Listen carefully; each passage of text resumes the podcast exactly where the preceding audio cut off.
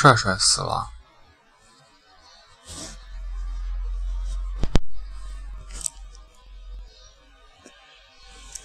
帅帅是我们那儿一家喻户晓的傻子。按说他名儿不叫帅帅，最开始大家叫他小傻子。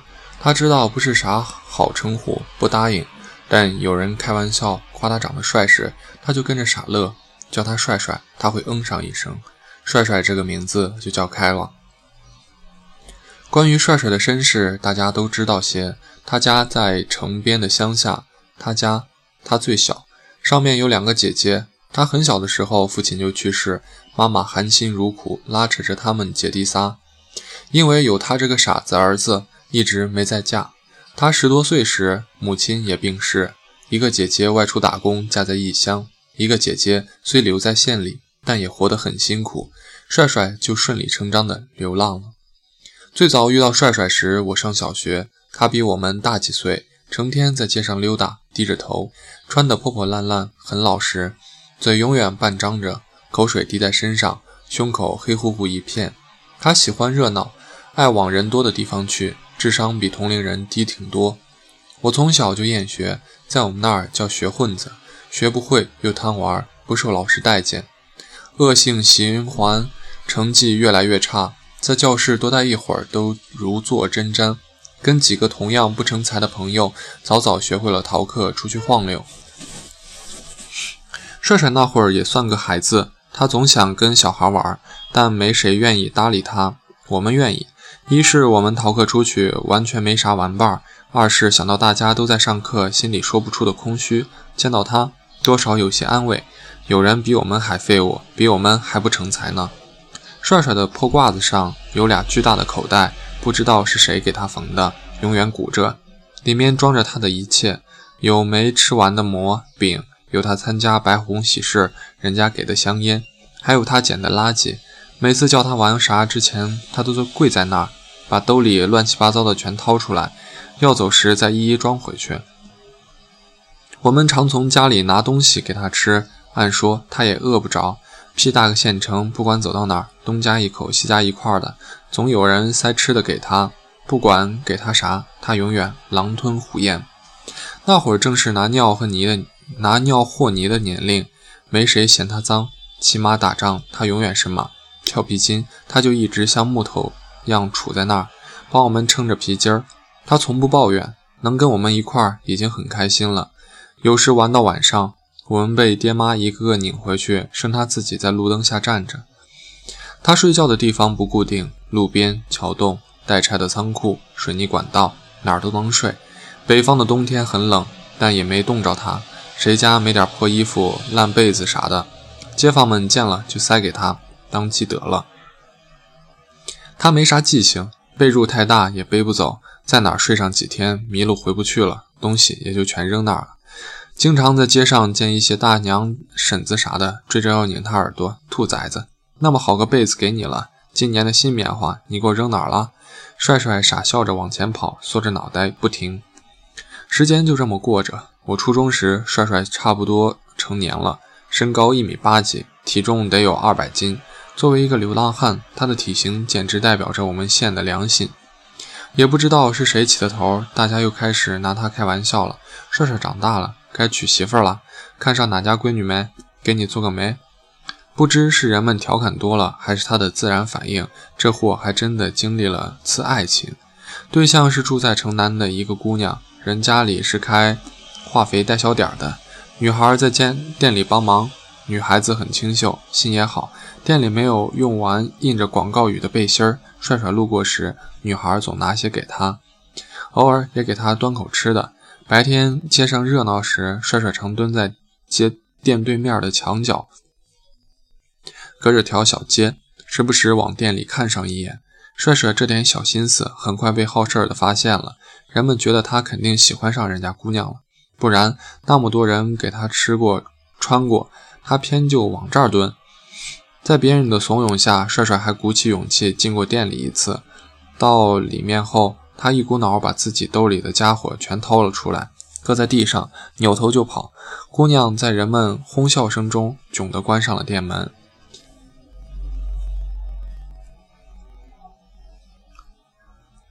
人们路过时会戏谑地往店里瞅上一眼，喏，那就是帅帅媳妇儿吧？初恋能有啥好结果呢？只不过帅帅的比一般人更惨。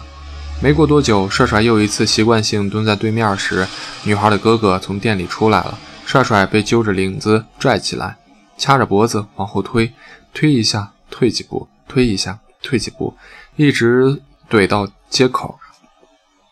围观的很多，但没谁敢上去劝。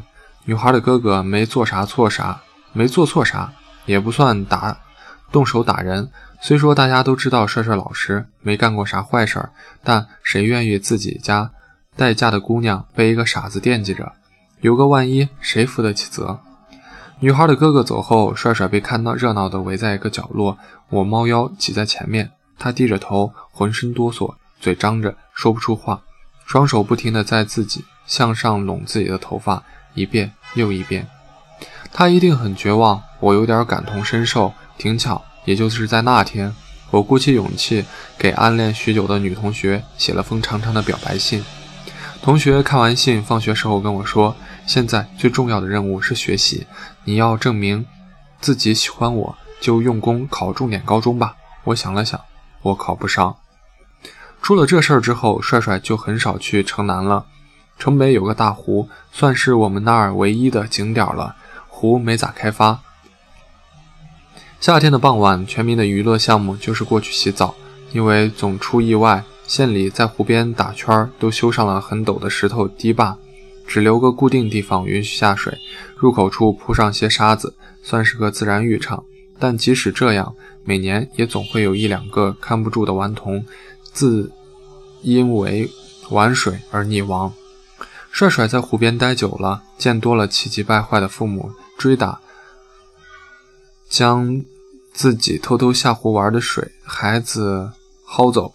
慢慢的，他有样学样。每当小孩没大人带着私自下水时，他就大叫着冲过去将孩子拽上岸。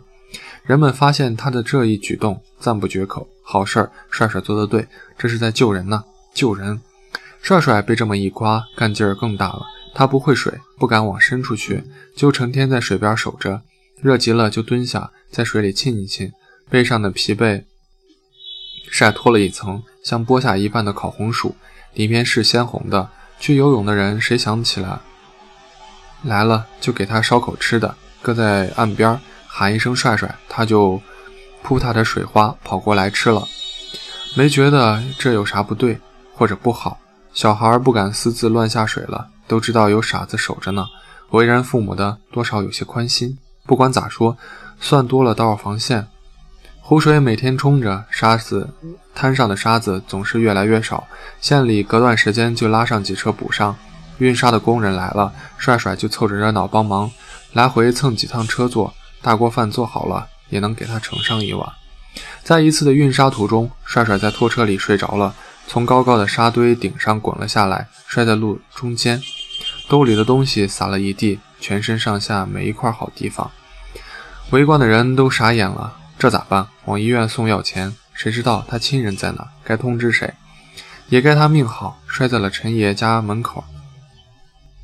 在人们不知所措时，陈爷拨开人群说：“把他抬我院里吧。”陈爷是个佝偻的老头，背很驼很驼。一生未婚，也没有子女。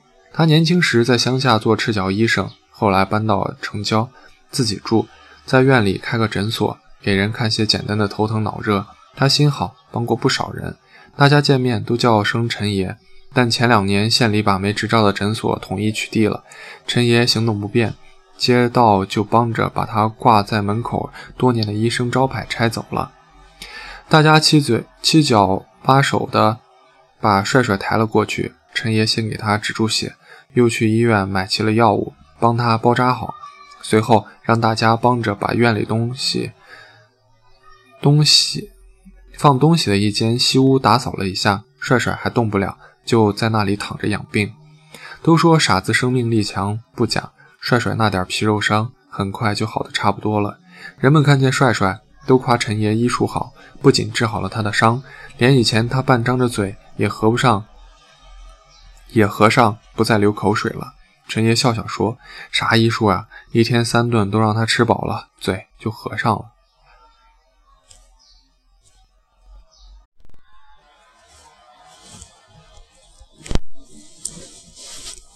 帅帅能下床走动后，自己又跑到湖里面泡着。陈爷找过去，把他揪着耳朵拽了出来。帅帅吱吱呀呀地说：“救人！”陈爷说：“不救了，淹着你了怎么办？”陈爷无子嗣，年轻时哥哥把长子送过来寄给了他，条件是侄子帮他养老送终。他百年后东西都留给侄子。他侄子现已结婚成家，在县里工作。陈爷停掉自己的诊所以后，没啥收入，侄子就定期给他送些吃的。陈爷的院里种满了葡萄树，齐腰那么高。每到夏季，硕果累累。以前小院热闹，陈爷红光满面的给人看病。葡萄葡萄熟了，随大家摘，年年没剩过。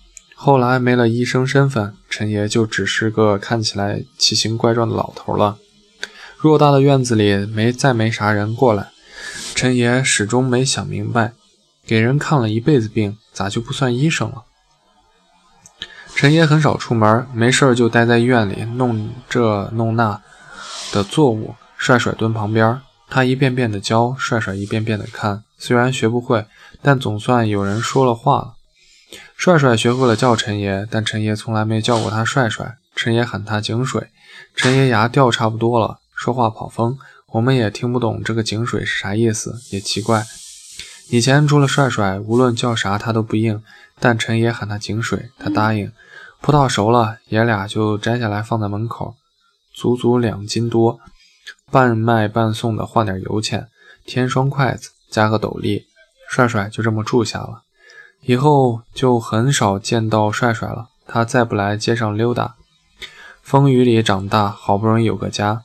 最后次见他是我高考那天，送考的队伍熙熙攘攘，大家神色匆匆，连跟他打招呼的心情都没。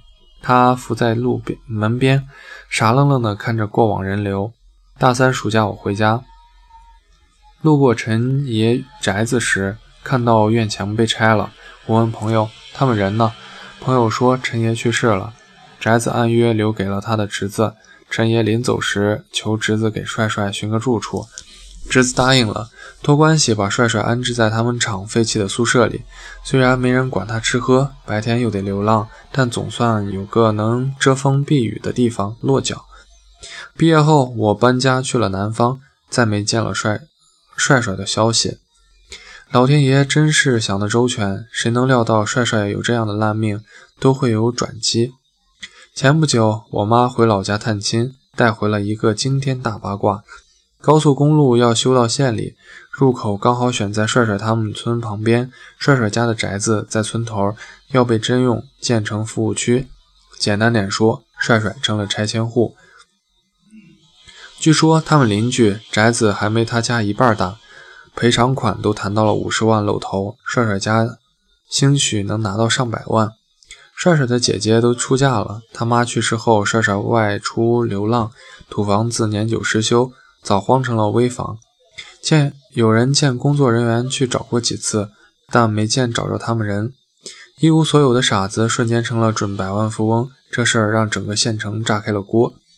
按县里的物价，烧饼一块钱一个，油条一块钱两根，多数人一辈子都挣不到一百万。知道拆迁的消息后，我给老家的朋友打过电话，朋友说不知道是赔偿款暂时没谈下来，还是怎么着，帅帅还在流浪。但一切都不同了，傻子还是那个傻子，大伙儿对他的态度完全变了。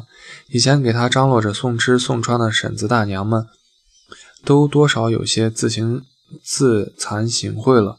别说百万，自己一辈子见过十万块钱落一堆多高都没有，有啥资格可怜一个百万富翁？帅帅现在流浪都算体验生活，有好事儿已经开始打听着要给帅帅。有好事儿的已经开始打听要给帅帅介绍对象了，据说有姑娘肯答应，就差帅帅点头。反正传的有板有眼。帅帅有个新外号了，高富帅。大家都等着帅帅命运的转折，想着他，想看他如何苦尽甘来，想看他怎么运用这飞来的横财。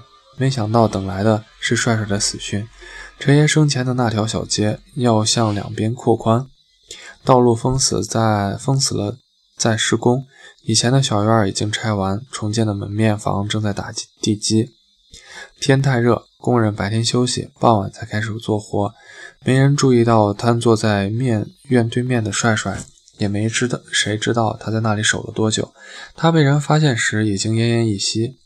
帅帅姐姐的女儿叫小安，我们是同学。虽然这些年他从没提起过自己跟帅帅的关系，但这是我们同学间像个公开的秘密，大伙儿都知道。他总是给帅帅带各种各样的东西，衣服、被褥，还有吃的。他不说，大家也不问。毕竟有个流浪的傻舅，对于女生来说是件难以启齿的事儿。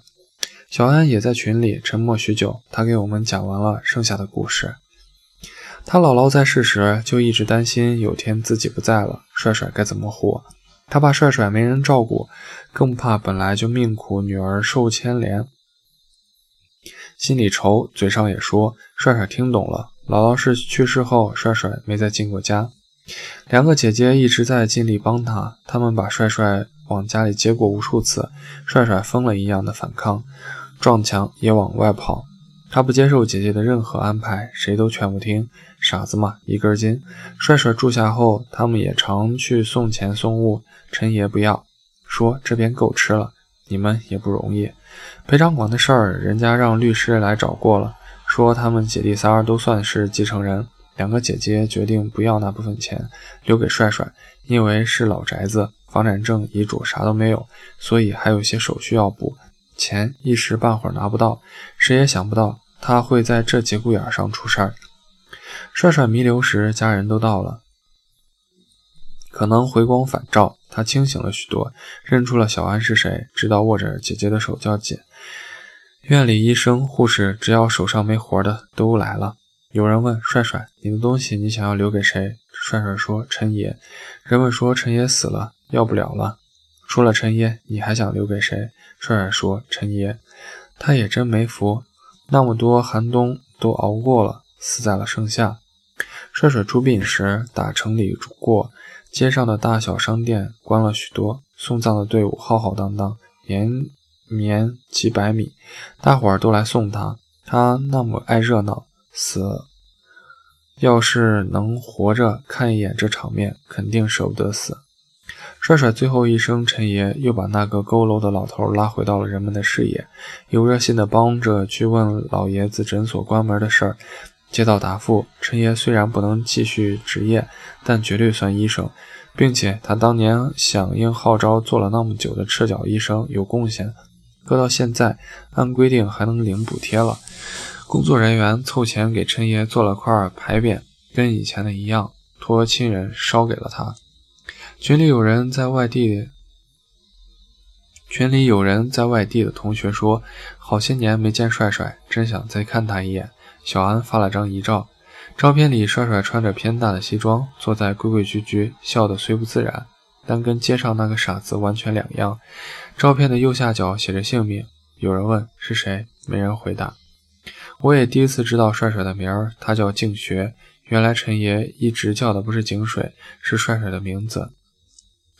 神爷泉下有知，应该没啥遗憾了。给人看了一辈子病，到死也没等着医生名分。